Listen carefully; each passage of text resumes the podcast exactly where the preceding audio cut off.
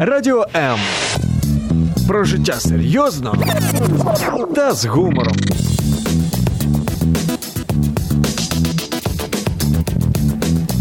Радіо М.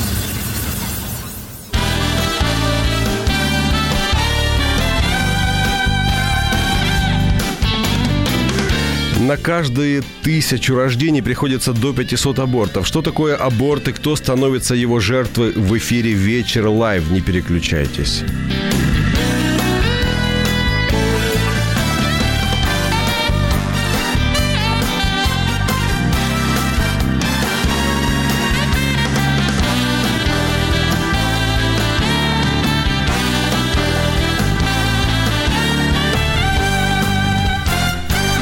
Губернатор штата Нью-Йорк Эндрю Куомо подписал закон, снимающий всякие ограничения на аборты. Принятый закон позволяет убивать ребенка в утробе матери на протяжении всех 9 месяцев беременности.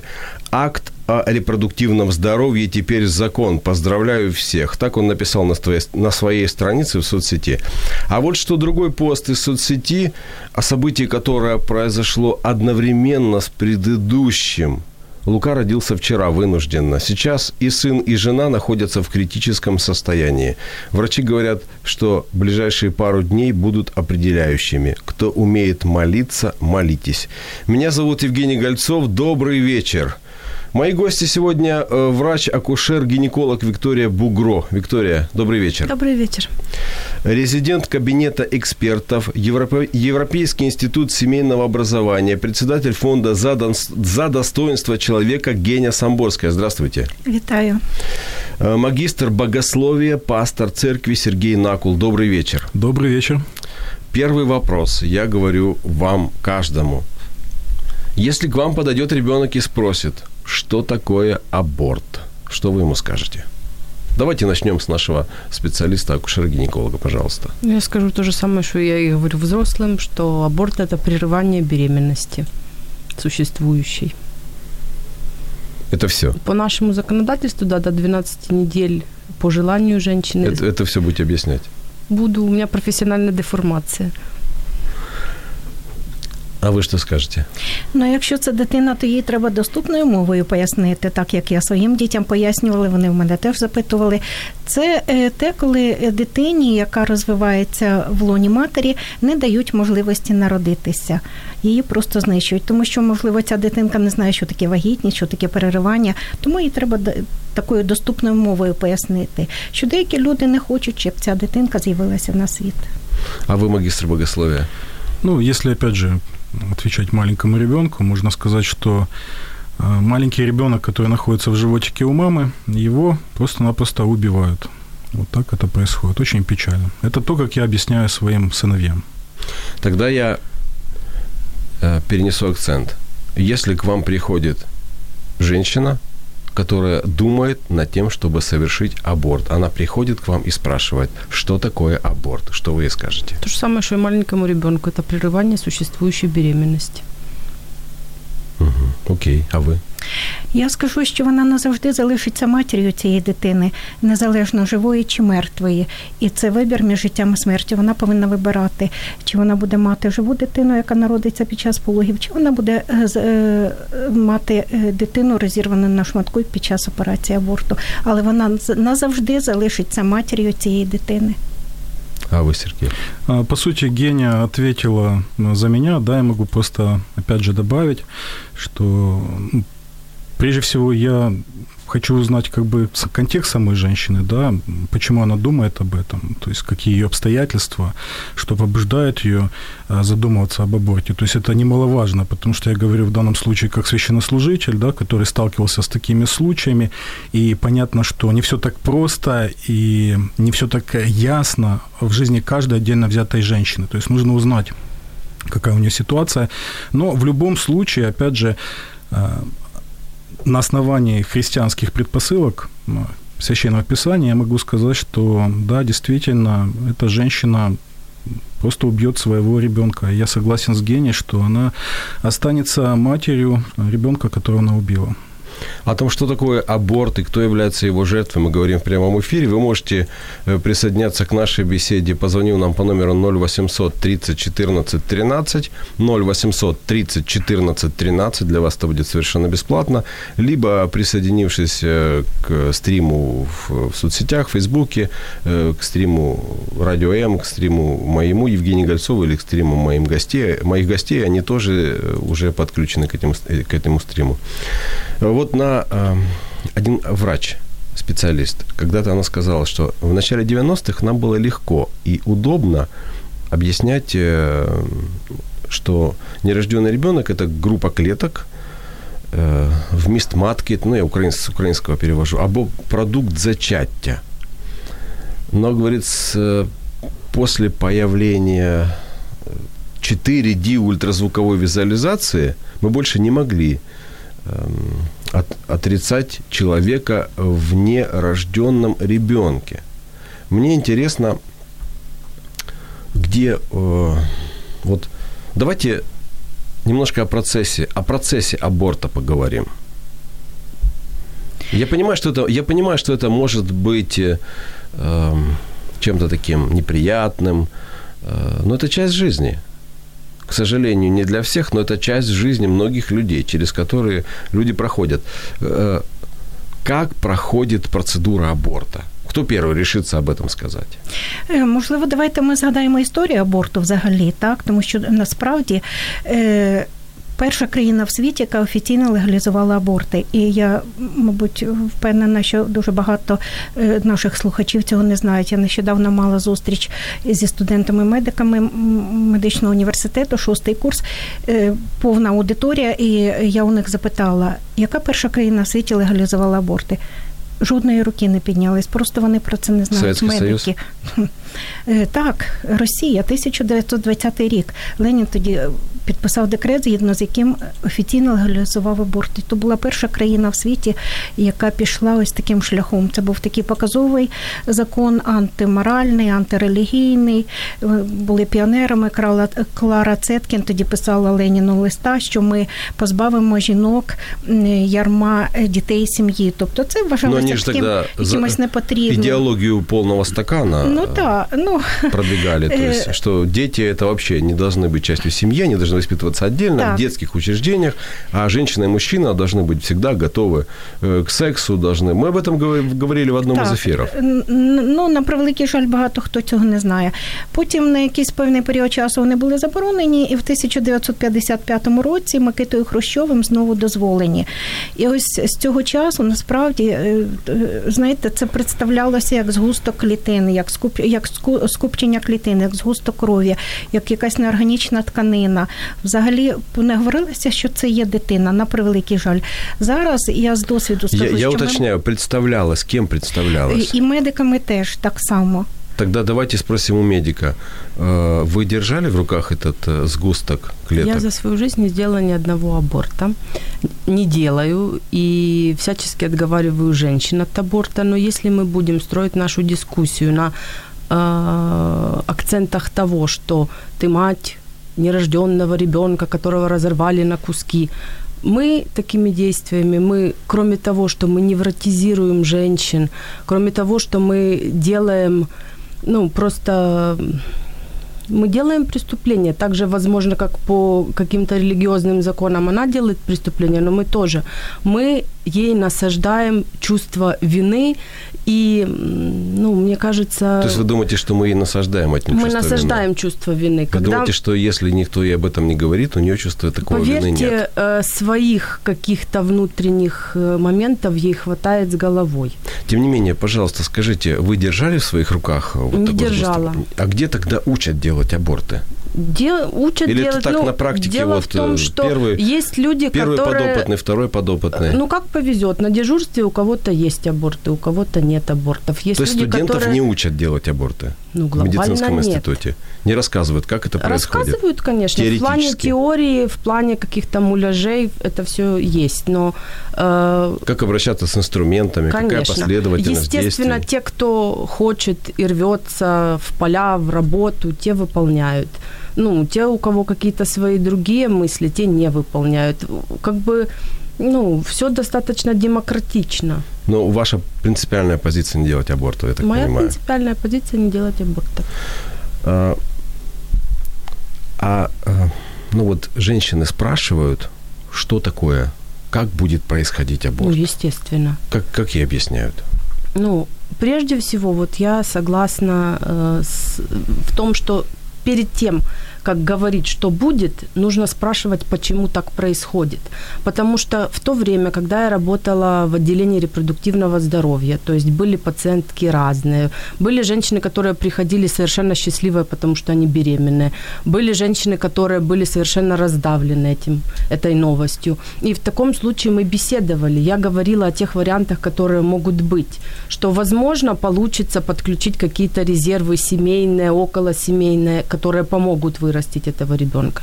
Возможно, как вариант, можно выносить эту беременность, родить этого ребенка и отдать на усыновление, потому что от здоровой женщины, здорового ребенка, одного, люди, которые стоят на очереди на усыновление, оторвут с руками и с ногами, потому что, ну, те, которые в теме усыновления, они знают, что найти одного здорового ребенка практически нереально. В основном это социальные сироты, которых паровозики, которых двое и больше. Поэтому это хороший вариант. Но опять же таки, если мы возьмем наше общество, одну и ту же женщину будут тюкать за то, что она сделала аборт, и ту же женщину будут тюкать за то, что она родила и отдала. Поэтому, ну, всегда жертвой в данной ситуации будет женщина. Э, Мы как раз сегодня и пытаемся, ну, я, во всяком случае, пытаюсь с вашей помощью, уважаемые гости, разобраться, кто же является жертвой, потому что вот эти все глупые шуточки типа жертва аборта, на самом деле, они, мне кажется, больше э, несут в себе злости, ненависти и просто вот такого унижения, чем какой-то правды. А когда готовят медицинских специалистов, акушеров-гинекологов, вам, вам вообще говорят о том, что э, психологически вы должны быть готовы к. Естественно. Как вас к этому готовят? Вам э, не говорят э, о том, что, ребята, у вас тоже могут быть какие-то нервные срывы, у вас могут быть какие-то переживания, с которыми вам тоже куда-то, к кому-то нужно обращаться. К вам приходит человек, который в непонятном психическом состоянии, э, который говорит, я хочу сделать аборт. Ну, например, закон вам это разрешает делать, но есть э, какие-то составляющие, которые добавляются к этому. Как вас готовят, кроме того, как обращаться с инструментами? Глобально нас не готовят. Ну, вот так вот. Э, Нам говорят об этике, нам говорят о диантологии, но на первое место выходит человеческий фактор. И то, насколько ты умеешь общаться с людьми и хочешь общаться с людьми. И уже твое искусство как врача общаться с пациентами таким образом, чтобы было для них максимально комфортно и психологически, чтобы ты мог помочь им сохранить здоровье. То есть, ну, сколько людей, ну, как я всегда говорю в таких ситуациях, что не все люди врачи, но все врачи люди. Вот какой ты человек, такой ты и врач глобально по своим каким-то моральным качествам. Геня, а почему вы ходите э, к будущим докторам и рассказываете то, то, о чем ви от говорили сьогодні? Мене просто запрошували на лекцію. Ми там проводили зустріч, тому що ми дуже багато працюємо з медиками. Е, І е, я не хожу, нас просто запрошують туди, так. І я е, тому що я згодна з Вікторією, що вона сказала, що е, от коли вона відмовляє чи не відмовляє, пояснює жінці, тому що слово лікаря. Гінеколога є для неї для жінки дуже авторитетне. Я їй можу говорити що завгодно, їй може говорити пастир, там знайомі, рідні, але вона переступить кабінет е, медичного закладу. І слово лікаря-гінеколога буде для неї дуже авторитетне. І ми, на жаль, чули е, дуже багато таких е, з практики, коли жінка приходить і одразу питають: ну так що будемо? Сохранять чи як? Ну тобто, і лікар може займати зовсім іншу позицію. Так? І багато лікарів, от власне цими своїми словами, ми не є секретом, що через двері медичних закладів переступає набагато більше людей, ніж через двері церкви. Хоча ми християнська країна, так і тому дуже важливо, щоб лікар займав саме таку позицію. Ми ще е, я не знаю, дійшли до жертви аборту чи ні, але е, я завжди кажу, що лікарі, які займаються цим, вони теж є жертвами. Не тому, що вони такі погані, тому що їх так навчили, і вони думають, що вони вирішують якусь проблему. Так. А вот, Виктория, вы когда разговариваете с пациентками и отговариваете их, вы не рассказываете им о том, как происходит аборт. Мы, кстати, это еще так еще не обсудили, но сам как этот процесс. Вы не, не пытаетесь этим показать э, всю реальность, с которой потом психологически придется вот жить. Я избегаю страшилок в принципе.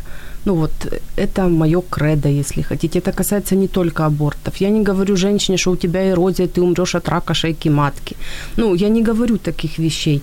Я пытаюсь акцентировать внимание на хорошем, что ты можешь эту беременность сохранить, ну, вернее, вы, я обращаюсь на вы к пациентам, вы будете мамой, из любой ситуации есть выход, и нужно перед тем, как принимать решение вот такое радикальное, которое мы отмотать назад уже не сможем, нужно поискать варианты, а как мы можем и ребенка сохранить, и, ну, чтобы все были довольны.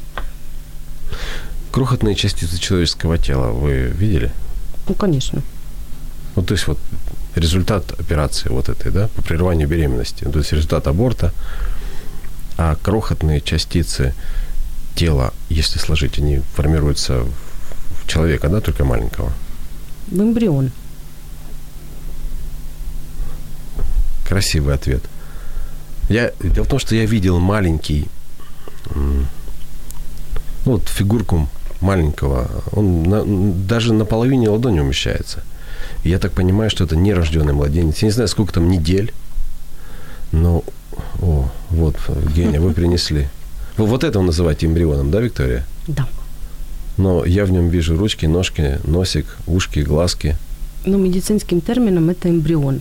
Чуть позже він стане плодом. На жаль, ми є свідками маніпуляції, що е, усвідомлюємо, що життя людини це неперервний процес росту і розвитку. І перш ніж стати новонародженим дитиною, грудничком, новонародженим грудничком, дитиною, е, юнаком і так далі, кожен із нас проходив іншу фазу буття. Ембріон, зародок, плід. Так?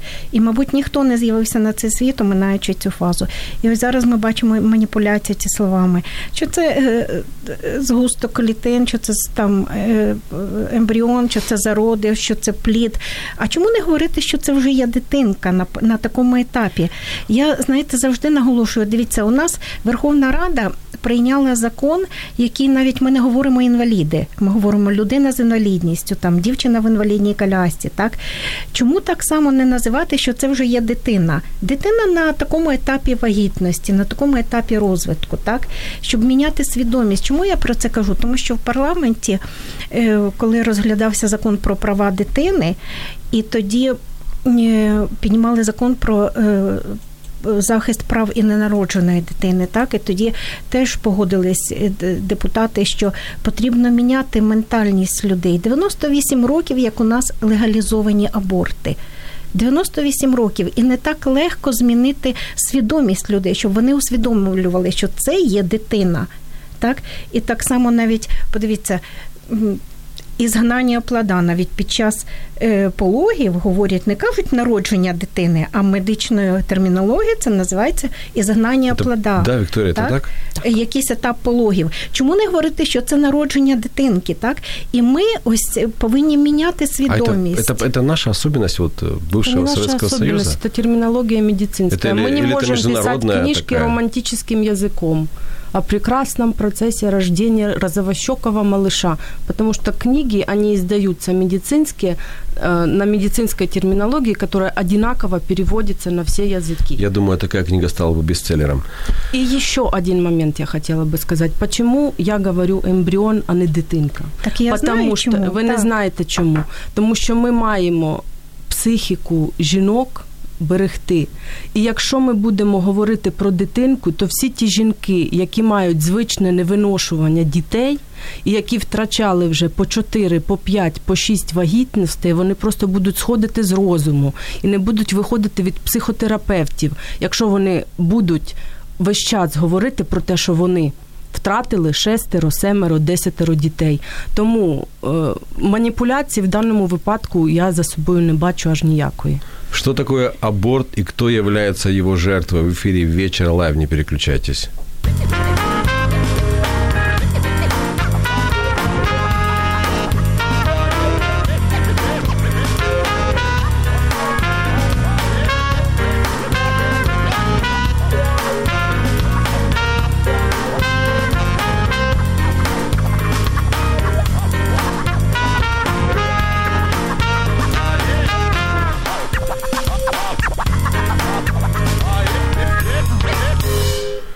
Мы продолжаем говорить об аборте. Тема неоднозначная, у каждого или у многих свои аргументы. Сейчас я хочу услышать аргумент э, магистра богословия о том, когда человека с духовной точки зрения можно считать человеком. Спасибо, Евгений. С одной стороны, да, вот э, как Виктория отметила, что да, действительно есть медицинские термины, и с одной стороны это ясно и понятно, да, но всегда существует также э, идеологическая подоплека, да, мировоззрение. То есть в любом случае мы рассматриваем окружающий мир вот через определенные очки, то есть через э, очки мировоззрения. И в данном случае, конечно же, мы рассматриваем тот же самый процесс внутриутробного развития, который, конечно, мы можем описывать различными медицинскими терминами, это совершенно нормально и естественно, на мой взгляд. Но вот осмысление этого процесса и понимание, кто это такое, оно имеет немаловажное значение. Почему? Потому что ну, мы-то формируем определенные законы. И я бы хотел отметить, что все-таки наше западное общество, я причисляю Украину уже все-таки к вектору западному, к системе координат западных, по сути, оно сформировано чем? Иудео-христианской этикой. То есть э, мы можем отвергать это, не отвергать, но многие даже светские исследователи, атеисты, агностики, они подтверждают, историки, то, что да, действительно, западная цивилизация – это продукт иудео-христианской этики. Согласно этой иудео-христианской этике, естественно, мы рассматриваем человека с предпосылок, опять же, предпосылок того метанарратива, того повествования, которое представлено в священных писаниях. И Центром этого, если мы говорим о человеке, является учение об имаго Dei, то есть об образе Божьем. То есть мы понимаем, что человек, он наделен Творцом значимостью, достоинством, ценностью. И вот, вот эти понятия о человеке как об образе Божьем и формировали наше мировоззрение в течение многих тысячелетий. Соответственно, э, традиционное толкование заключается в том, что когда происходит соединение сперматозоида с яйцеклеткой, начинается внутриутробное развитие, это уже человек. Соответственно, по этой причине, допустим, в таком раннем христианском документе, как э, Дидаха, там уже конкретно говорится о том, что аборт – это грех с точки зрения христианства, и по сути, с точки зрения древнего иудаизма. И по этой причине христиане в первые века, особенно развития христианства в Римской империи, они ведь не только помогали людям, которые там хотели сделать аборт или э, просили, чтобы они этого не делали, но они также это забывают очень часто в современной среде, потому что мы уже принимаем это как само собой разумеющееся. Они ходили и подбирали тех детей, особенно девочек, которых выбрасывали после рождения, да, у отца семейства, патрофамилия, у него было право. То есть родилась девочка или какие-то физические изъяны или еще что-то, выбрасывали. Обычно что там происходило? Либо подбирали этих э, детей, э, те, которые держали там своеобразный цирк для потехи, либо держатели домов терпимости, да, из них делали потом проституток, либо те, которые держали там э, э, гладиаторские какие-то представления, да, организовывали. То есть вот таким образом это все происходило. И этот подход вот к значимости человека, достоинству человека, он, естественно, и проецировался на понимание того, что в утробе матери формируется именно ребенок, наделенный ценностью, наделенный достоинством, и, соответственно, человеческая жизнь священна. И даже сейчас, в современном светском нашем обществе, э, гуманистическом обществе, да, все равно вот эти идеи ценности, достоинства, значимости человеческой жизни, они же не взяты из, из воздуха, да, они же заимствованы из иудео-христианской этики, только сейчас это уже, ну, на мой взгляд, своеобразный поезд, который по инерции еще движется, еще пользуется этими всеми ценностями, этими всеми предпосылками, но уже давным-давно оторван от этих корней. О ценности человеческой личности и о том, кто ценнее, мы еще более подробно поговорим в нашем сегодняшнем эфире. Сейчас я хочу зачитать некоторые комментарии. Катерина пишет, жуткий вопрос. Далее она э, пишет, так они исходят с ума, и как раз те, кто потеряли беременность, называют это утратой ребенка, а не эмбрионом. Я так понимаю, что это к слову об эмбрионе. А, скажите, вот какая мотивация у врача делать аборт? Я не говорю сейчас лично про вас. Именно делать. Какая мотивация у врача? Сохранение здоровья женщины, которая решила прервать эту беременность. Если ее не прервет врач, она найдет бабушку, которая ей засунет через влагалище в шейку спицу, и беременность прервется, но вместе с этой беременностью может прерваться и жизнь этой девочки. Либо же ей, при, ей назначат какой-то препарат, травку-муравку, и тоже неизвестно, чем закончится. То есть в любом случае э, врач э, мотивирован исключительно благими намерениями спасти жизнь этого человека, ну вот этой женщины. Сохранить здоровье, по крайней мере. Я не могу отвечать за всех врачей, кто чем мотивирован. Существуют абортарии, которые э, ну, существуют материально исключительно за счет этих абортов. Материальная заинтересованность. Ну, все стоит денег. Ну, то есть это действительно хорошо оплачиваемый бизнес. Я не знаю, насколько он хорошо оплачиваем, потому что в чем не состоял, в том не участвовал, но это есть, это существует. А есть студенты, которые поступая в медицинский институт, понимают четко, что они пойдут на акушера-гинеколога именно потому, что это прибыльно, именно, именно финансовая мотивация Думаю, да. движет. Ну, акушерство и гинекология – это же не только аборты. Это операции, это роды. Ну, да, это прибыльно. Но каждый занимает свою нишу определенную. Я не хирург, допустим мой труд это интеллектуальный, и я раз, как бы общаюсь с пациентами, то есть это амбулаторный прием. Кто-то бредит хирургией, именно поэтому идет в эту профессию. И в интернатуре просто не выходит из операционной, берет сразу там по несколько суток себе дежурств, и уже никакой не знает, где день, а где ночь, но находится в операционной. Евгения, как вы думаете, вот эта мотивация врача, она действительно та мотивация, которая должна Про быть? Може йти мова. Слухайте, ми знаємо наслідки абортів. Пересічна людина може не знати наслідків аборта, але медик мусить їх знати, і він їх знає.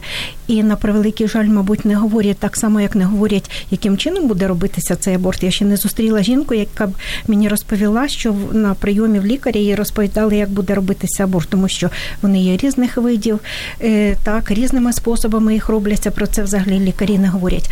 Але лікар повинен сказати жінці про можливі наслідки, тому що жоден аборт не проходить безслідно. І це офіційна цифра. Я вам називаю офіційну цифру. 80% е, безпліддя це результат аборту, наслідки після них. Це державна доповідь про становище сімей на Україні.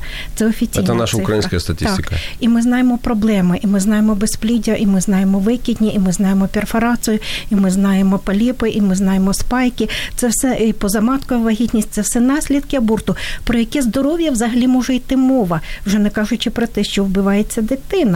І е, вперше це є жертва, жертва ця дитина, яка знищується в утробі матері. Друга жертва це є жінка, це є сім'я, і це є також лікар, тому що вони так навчені на превеликий жаль. Я тут встряну, того що ви розказували про Радянський Союз і про те, що аборти були саме там. І от те вікно до 55-го року, коли вони знов були легалізовані, я вам навіть передати не можу, скільки жінок загинуло від кримінальних абортів. Ви знаєте, ми знаємо ці цифри і знаємо, як маніпулюють цими цифрами. Коли в 1973 році була легалізація в Америці, тільки Америка легалізувала в 1973 році. І лікар-гінеколог Бернард Натансон, він очевидно, я з ним просто мала зустрічі. Він розповідав, як маніпулю... маніпулювали цими цифрами для те, щоб схилити е, суспільство до того, що аборти були дозволені. Відповідно, так, аборти є е, кримінальні аборти, є наслідки під абортів, але жоден лікар не може дати 100% гарантії, що аборт пройде безпечно для здоров'я жінки. Давайте немножко, Давайте про... немножко проясним, що таке кримінальні аборти. Кримінальним абортом є аборт, який виконується поза межами медичної установи. Відповідно, якщо ми порівняємо умови кухні у якоїсь бабусі і оснащеного кабінету, де дотримуються санітарно-протиепідемічні норми. Невже ви думаєте, що наслідки для жінки будуть однаковими? Кримінальний аборт є не тільки поза межами медичної установи, він може навіть виконуватися в медичній установі, але не там, де це повинно бути. Не в тій опера... не в тій операційній, наприклад, є пологовий будинок, наприклад, і коли там нікого немає, немає керівництва, вночі всі сплять, і лікар там робить аборти. Це це медична установа, але це вже є кримінальний аборт, це вже є порушення. І тому кримінальний З точки є... зору асептики, антисептики, це не є порушення. Це звичайно е, боже преступлення українською мовою, злочин, Злочин, який так. виконує лікар, але. Принаймні це операційна, яка миється, яка кварцується, але це не якась Але квартира все і рівно не ми якийсь говоримо про підвал. кримінальний А, че- а аборт. почему вот э, одни аборты могут быть криминальными, другие не криминальными, даже в одном и том же лечебном заведении? Термін, наприклад, А може почему? бути. Почему? Что? Ну тому що у нас е, з Кто-то направление дает, а у кого-то нет направления, он просто пошел за деньги, договорился. Так, можно за деньги и направление взять. Так навіть без, без будь-якого направлення для того, щоб приховати, наприклад, жінка не хоче, щоб про це знали там родина, друзі, близькі, співробітники і так далі. І вона йде просто ніде не фіксується, ніде не враховується і десь там робиться. Тобто, це є це ми знаємо цю ситуацію, і ми знаємо цю статистику. І на превеликий жаль, офіційна статистика, хоча ці цифри дуже сумнівні, те, що нам офіційно показують, тому що е, офіційна статистика абортів показує про занепад суспільства, про моральний занепад суспільства. І нам нав'язують таку цифру, щоб показати зниження цих м, абортів, так? І, м, але навіть враховуючи офіційну статистику, у нас щодня убивається 300 дітей в лоні матері. Це на Это Україні. вы Украину щодня. говорите, да? Так, щодня на Україні. Василий комментирует, абортарии – это огромный бизнес в западных странах. По-моему, это уже всем давно известно. Вот, э, Сергей, вот у меня вопрос, как это все может уживаться с нашей иудео-христианской этикой или этим фундаментом, на котором мы, ну, во всяком случае, мы пока еще находимся на этом фундаменте. Как это может быть частью людей, э, частью жизни людей, которые ходят в церковь, которые там э, Христос воскрес, воистину воскрес, друг друга на Пасху приветствуют и так далее. Сам задаю себе такой вопрос. э, Либо, получается, у нас только на словах страна называется христианской, а вот на практике получается и в мировоззрении, которое проявляется вот в таких частных случаях, получается, что э, наше христианство просто-напросто поверхностное. То есть э, те мировоззренческие предпосылки, установки, которые есть в нашем мировоззрении, они не действуют на, на практике. И прозвучала вот интересная фраза, что сколько женщин погибло от криминальных абортов. То есть, э, с одной стороны, да, понятно, что определенное количество женщин погибло вот в таких условиях, которых упоминала Виктория, но я бы хотел посмотреть на другую сторону медали. Я хотел бы задать вопрос, сколько детей было убито за этот же период. То есть, с одной стороны, а, подчеркивается важность сохранения здоровья женщины и жизни женщины. Но с другой стороны, мы тогда должны говорить и о сохранении жизни человеческого существа. И здесь, опять же, мы возвращаемся к корню, мы возвращаемся к мировоззрению. Кто там находится, кто там развивается в лоне матери.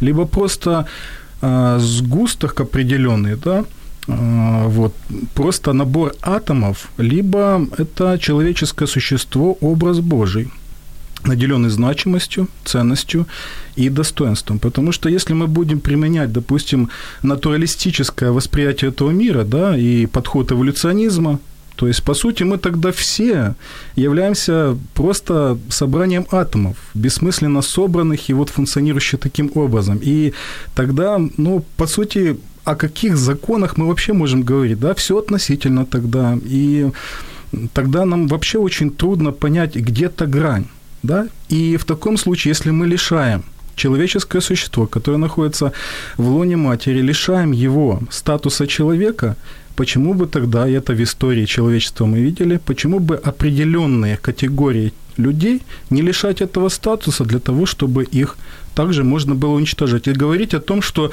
Это по закону. Есть закон, и он функционирует. Но в том-то и ценности... Это вы сейчас уточните, а какие параллели вы сейчас провели? А, мы недавно только вспоминали о геноциде. О жертвах Холокоста. Голокоста, да, да. Там, по сути, подход один и тот же, да. Ницше, Ницше начал говорить о сверхчеловеке, да, э, Гитлер и сотоварищи начали применять это на практике, и мы видим э, последствия этого. Да? Опять же, тогда, когда вот эта установка иудео-христианская, она убирается, и ты тогда устанавливаешь просто натуралистический подход к жизни. Тогда действительно тот, кто сильнее, тот, кто самый приспосабливаемый, он тогда и выживает. Такой подход заводчика. Ну, по сути, ну, знаете, да, как собак сути, да, породы да, выводят, да, они да. из лучших отбирают лучших, а потом опять из них самые лучшие Однозначно. и скрещивают этих с теми для того, чтобы был такой результат. Что такое аборт и кто является его жертвой в эфире «Вечер Live», не переключайтесь.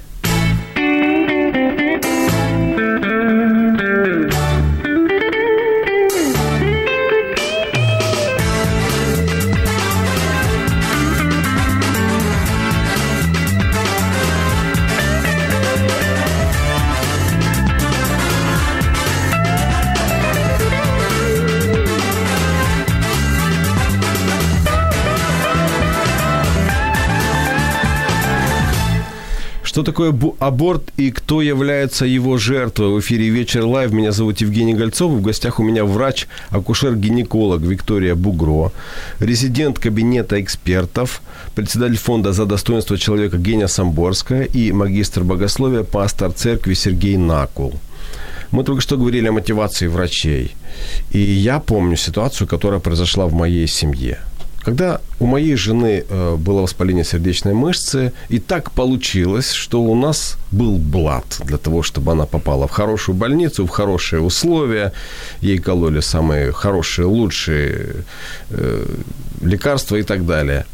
И вдруг выясняется, что у нее первые недели беременности. Буквально самое-самое-самое. И тогда лечащий врач – пришла и сказала, вы что? Э, лекарства сильные, плод ничем не был защищен, все, ребенок родится уродом. Вот это был вердикт, который вынес врач. Я не э, хочу сейчас э, кидать камни в огород каждого врача, но я пытаюсь понять мотивацию. Следующим, следующим предложением, которое она озвучила, было нужно идти избавляться от ребенка. Я... Не от эмбриона. А, ну, она сказала, что нужно, э, нужно поставить иголочки. Она, она объясняла это так, что ребенок родится уродом, муж вас бросит, вы будете сама и воспитывать и так далее. То есть она рисовала... Э, это была моя, это моя жизнь. Моей дочери сегодня 23 года, красивая девушка, вся в маму, стреляет, правда, как папа, тоже хорошо. Я я настолько тогда был поражен, когда я пришел проведать мою жену в больнице, она была как агнец, введенный на заклание. Она говорит, я сейчас иду, должна идти на иголочки. Я говорю, какие иголочки? Ну, мне врач, кстати, Виктория, что за иголочки? Понятия не имею. Ну, мне врач сказала, что надо. И вот так вот в прямом смысле слова я ее потрусил и говорю, слушай, приди в чувство, какие иголочки, какой врач? Вы знаете, когда я разобрался, в чем дело, я понял, что себе каких-то полчаса позже пришел. Сегодня у меня бы не было моей дочери. И неизвестно, что было бы дальше там э, с женой и так далее.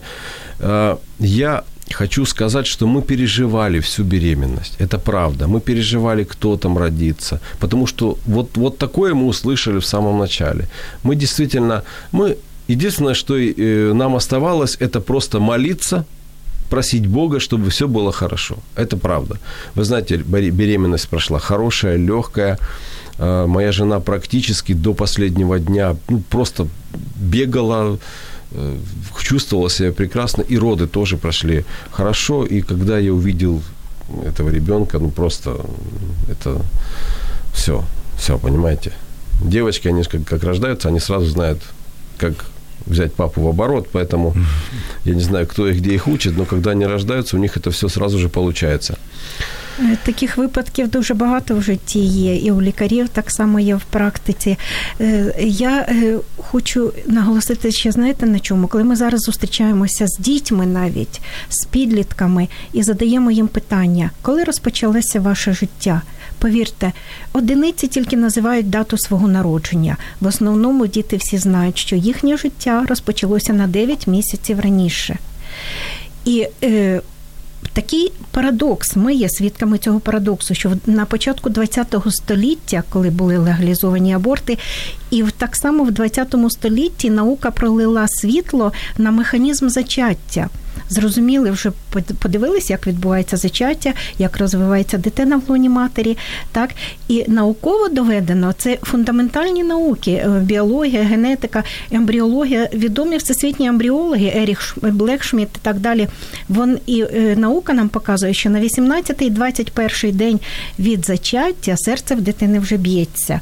Можливо, жінка ще тільки може здогадуватися про те, що вона вагітна. На цьому періоді можна определити вже, да? Так. Вже тести показують, да, е, Вікторія? 4 на тому періоді. Е, і серце... тижнів на УЗД можна побачити серце. Серце почути, я не кажу побачити, почути серцебиття. Воно не виглядає так, як побачити, як ми звикли бачити серце. Воно в вигляді трубочки. Але завдяки е, дослідженням, науковим дослідженням, можна почути вже серцебиття. Серце дитини вже б'ється. На сороковий день це трошки більше місяця вагітності. Вже можна зняти енцефалограму, тобто зафіксувати мозгові імпульси. Так і чому тоді тоді ми, якщо е, критерієм в медицині смертю критерієм смерті вважається зупинка серця, і коли перестає працювати головний мозок, то чому по відношенню до ненароджених дітей трактується зовсім по-іншому? І знаєте, важливо наголосити, у нас є цивільний кодекс України. От ми зараз говоримо плід, ембріон, зародок, незалежно там на якому терміні. А Цивільний кодекс України, стаття 12.22, чітко говорить, що ця зачата дитина, незалежно на якому терміні, вона відноситься до осіб, які мають право на спадок, якщо на неї написано заповіт. Розумієте, тобто ця дитина, ось ці клітинки, можна, якщо дехто називає клітинками, ембріоном, плодом, плодне яйцо, так не, не кажуть, що плодне яйцо має право на То на спадок. еще не родился, но не- на него уже Якщо- можно... так, он уже якщо на- на, наследство. Ні, він не претендує. Якщо на нього написано но на уже заповіт, можно... він відноситься завіщання. до осіб. І ця ненароджена дитина відноситься до осіб. Розумієте? Ось ця навіть декілька клітинок, вона вже відноситься до осіб, які мають право на спадок. Та сама е, е, декларація прав людини. Генеральною прийнята Генеральною асамблеєю Організації Об'єднаних Націй в 1959 році. Про що вона говорить? Що діти потребують правового захисту, е, охорони, піклування як до, так і після народження. Тобто ці діти потребують, і там не написано ембріон, чи там зародок, чи плід, чи клітинки. Там написано діти до народження потребують правового захисту, піклування. І, е, е, тобто ми повинні вже за них турбуватися. Это очень хороший финал нашей первой части беседы. Мы сейчас делаем небольшой перерыв, и э, затем мы вернемся э, продолжать нашу беседу. Э, я надеюсь, нам будет о чем поговорить. В эфире «Вечер Live». Что такое аборт и кто является его жертвой?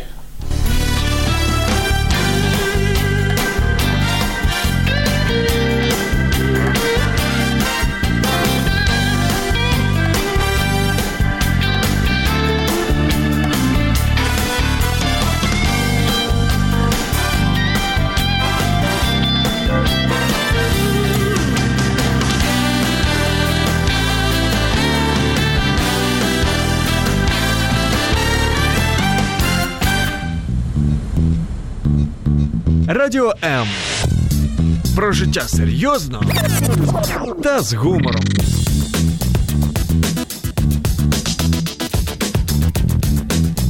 Радіо М.